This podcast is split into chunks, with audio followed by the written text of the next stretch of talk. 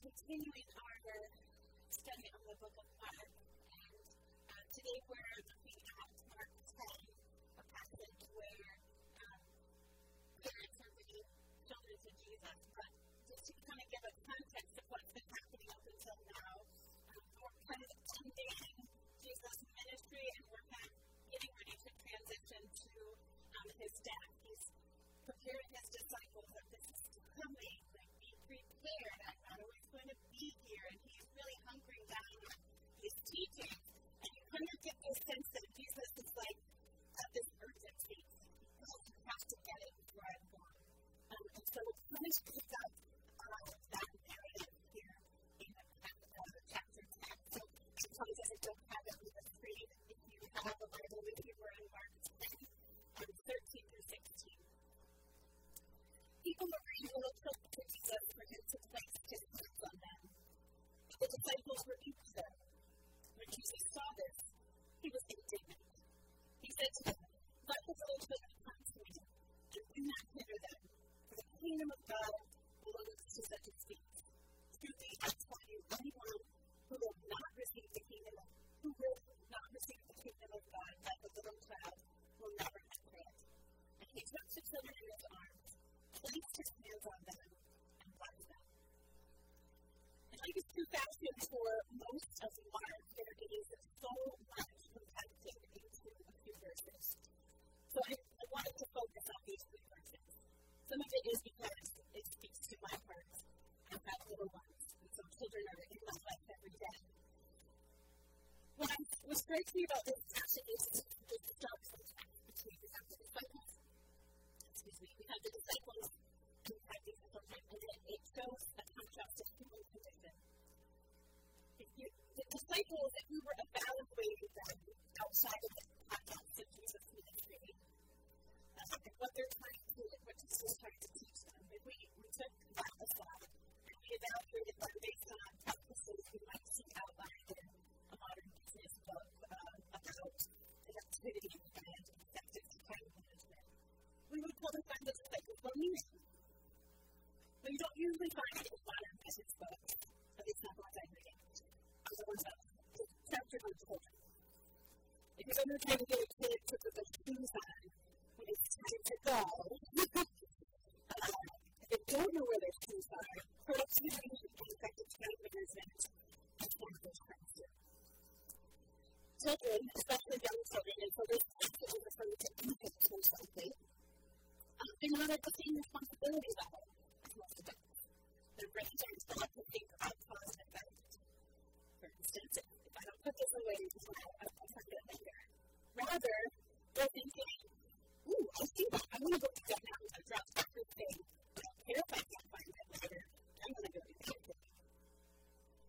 So they need to begin to not remember where it is, or where it was when they were when they were when they dropped it. So in modern adulthood, we would probably commend disciples for considering Jesus and how much time this time is precious. He doesn't just tell you to touch these kids. Jesus just finished telling the disciples that his time on earth is coming to an end. His time is running out. And lucky children is not something they have time for. But Jesus stops, and he reminds them. Gives them another lesson of his kingdom. How their expectations don't align with kingdom standards. Jesus' point is not that the virtues of children make them benefit for the kingdom of God. Uh, children are not in this. It seems like the more assertive they get, the more they embrace that sinful humanity. It's not their virtues that Jesus is pointing out. It's their lack of achievement. And their dependence. That makes them candidates to receive the free gift of grace. Because in the kingdom, Jesus wants us to grab everything and sit with him. In his kingdom, the bottom line isn't productivity or efficiency, it's relationships. It's about your heart. They can tell you what's on their heart and what's on their mind. They'll tell you that they're having a bad day or a hard time, whether it's verbally or with their actions, especially the younger they are. The word here describes these things to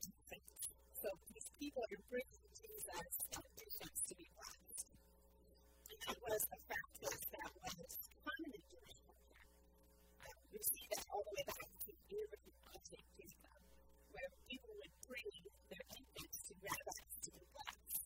So all of us, in the context of contemporary culture, God's people put a value on children above others. The word here in Greek means to bless servants. So it's to have this intent for it. There's a prefix that has this intent for it. So you have this intense emotion that Jesus has.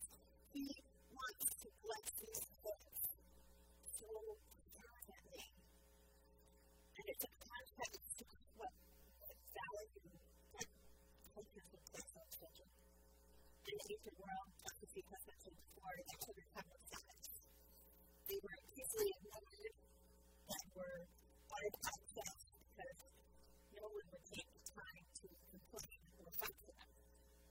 These children who must be brought to Jesus by others, they can't bring themselves. They have nothing to connect an audience with them. They have no reasoning that they are worth having an audience with Jesus. Jesus holds them up as an example. As their littleness contrasts sharply with the overbearing disciples who are trying to assert their power and influence. Again, what's in the story is what children lack. They come as they are, small, helpless, without sophistication, is the overlooked and dispossessed of society. It's the same lack of qualifications that the disciples see, that Jesus sees as the qualifications for coming to him. To receive the kingdom of God as a child is to receive it as one who has no credit, no claims, no power. A little child has absolutely nothing to bring. Whatever a child receives, he or she receives by grace. Recently we had Christmas, but why do kids love Christmas so much? It's not because we give them a gift and then set up a payment plan. Here's your Nintendo Switch, you owe me fifty dollars for the next two months. No, that's, that's not what gift giving is like. Kids love Christmas because it gives something. It's a surprise, it's a free gift. They don't come expecting, most of the time. They don't come expecting us to pay for it. Children have that ability to just receive. And not expect them, and not expect them to them. How often do we say that, right? We've lost that track of that ability to receive. Oh, you don't have to pay. Oh, no, no, I won't. Just receive. Because that's what God has called us to do in His kingdom. Just receive. To receive the kingdom of God as a child is to receive that one has no credit. Little children are usually examples to the disciples because only in the hands of themselves.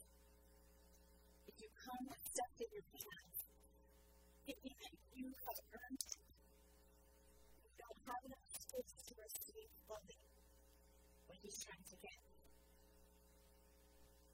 Jesus becomes so frustrated with these disciples. The word here is indignant, and that word is only used one other time in the Testament. It's when the teachers of the law, um, the chief priests, are angry and frustrated at Jesus when he comes into Jerusalem and is not in that street. That pure emotion is indignant. He's so frustrated. And you can see why. He just finished telling God. Literally left five, five verses ago. If you want to be great, you have to serve the least of these. He even used a child as an example. And the disciples turn around. They're doing the exact opposite of what Jesus just taught them. They acting like that kid who looks at you when you're giving instruction, and it's like, not understanding. Yeah. And the child turns around does the exact opposite of what he just said. I know you thought it was failure, but that's you with our command. So Jesus is like, yes, things will happen.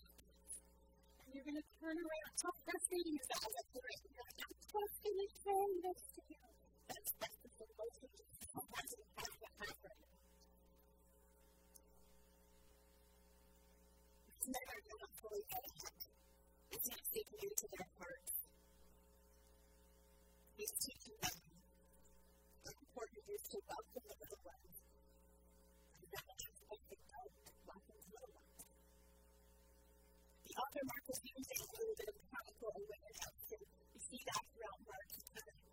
He uses underlying, comedic, pointing out behaviors of different characters. But I think it's highlighting how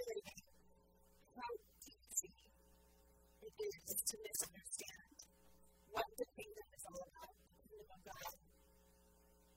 Because you have these disciples, they're in close proximity to Jesus.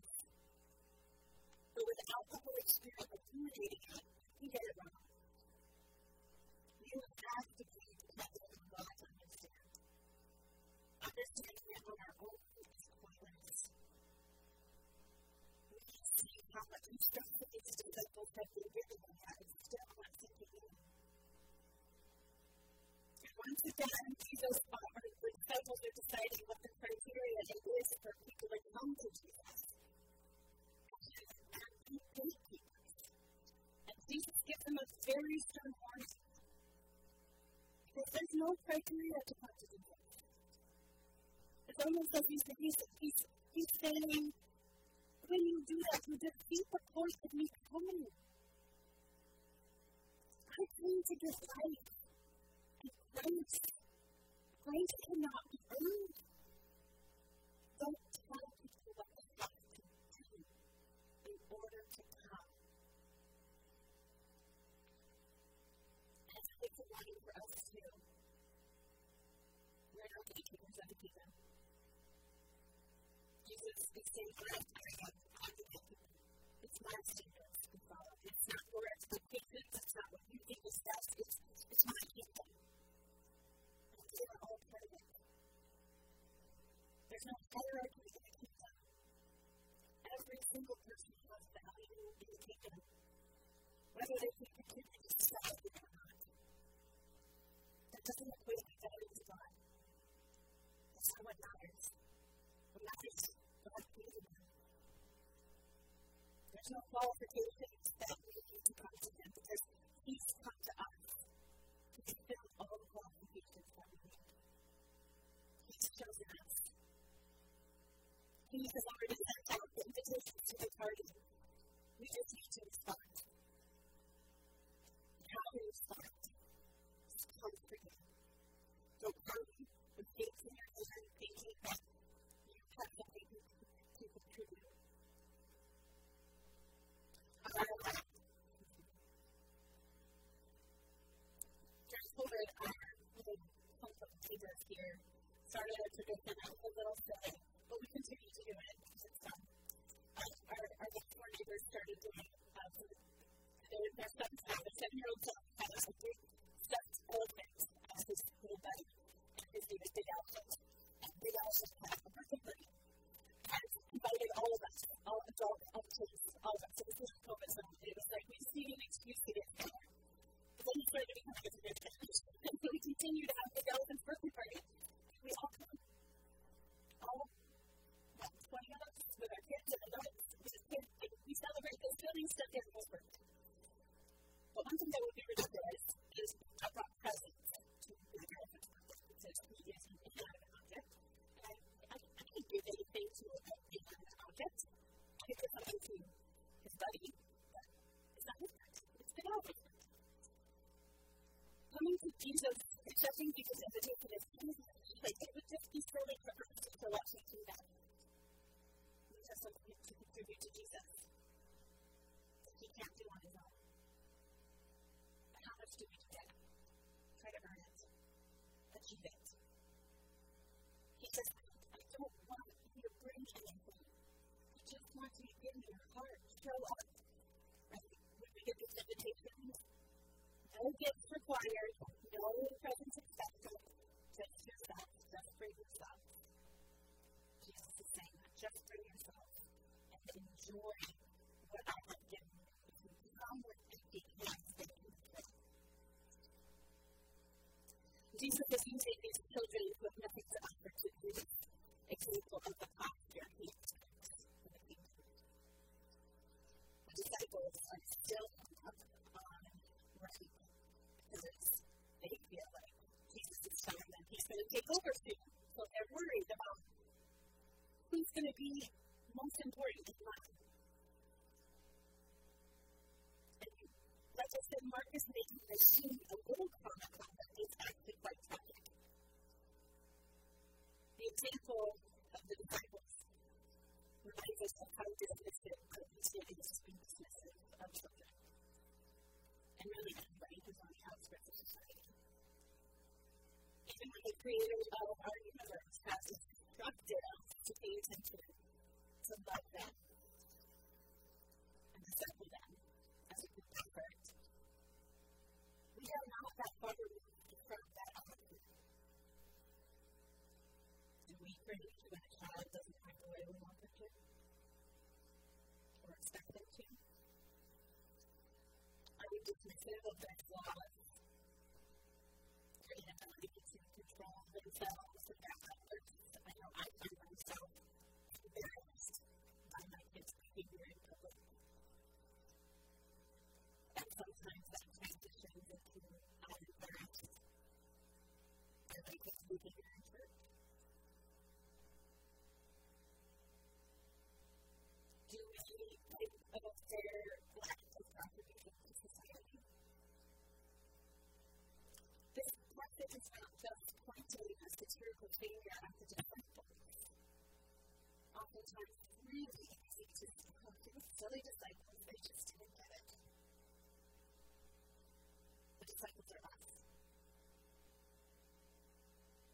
It's a reminder to us that we don't lose track of how important children are to Jesus.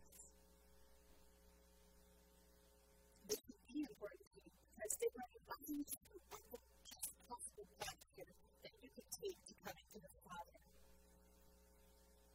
There's a reason that we're not called to be successful adults of God. We're called children of God.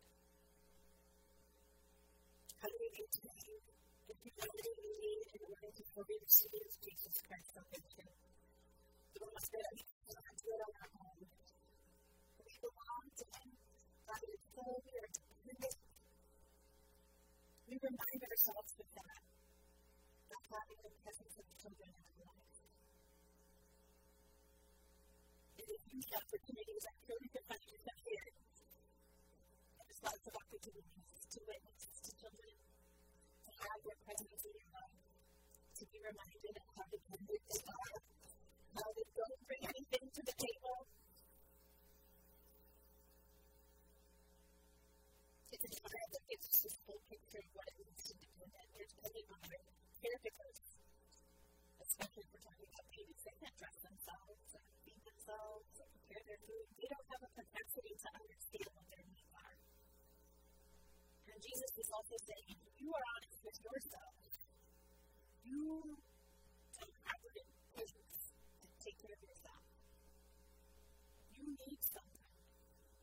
You need someone to promote a special thing for you, to save you, to reconcile you to God. You cannot do that on your own. Without Jesus, your whole soul, mind, and strength faces the effects of neglect. Just like if a child is left out of the dangerous factors, those awful effects of neglect, that's what happens to us spiritually when we don't think we need Jesus. God created our bodies to have this signal to remind us when we're taking our self-sufficiency too far. When our ego is driving decisions and when our pride is doing acts and when we are overdoing it, our bodies have to act fast and instead stop us. We get sick. Right? I'm still recovering from shingles that I had for Christmas. I went in the week before Christmas. The doctor said, "Oh, yeah, that's shingles.